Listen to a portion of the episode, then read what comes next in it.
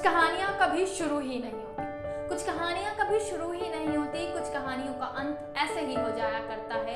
ज़िंदगी में बहुत सी ऐसी चीज़ें होती हैं जो हमारे चाहने ना चाहने से नहीं, वे ऐसे ही हो जाया करती हैं। नमस्कार, मैं पूजा लेकर आई हूँ आपके लिए कुछ नया कुछ खास दोस्तों, जीवन में सबके एक पल ऐसा आता है। जब लगता है ये करना है, लेकिन वो कर नहीं पाता। वो सोचता कुछ और है, जीवन में हो कुछ और जाता है।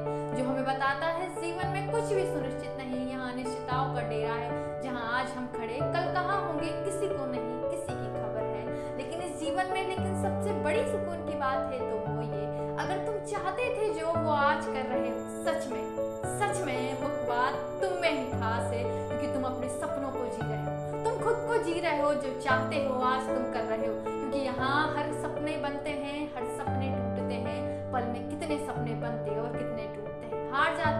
ज़िंदगी से कुछ लड़कर थक जाते हैं, लेकिन कुछ मुसाफिर ऐसे भी होते हैं जो आगे की जंग जीत जाते हैं। वही तो होते हैं जो आगे बढ़ जाते हैं। ज़िंदगी से एक लड़ाई और लड़ने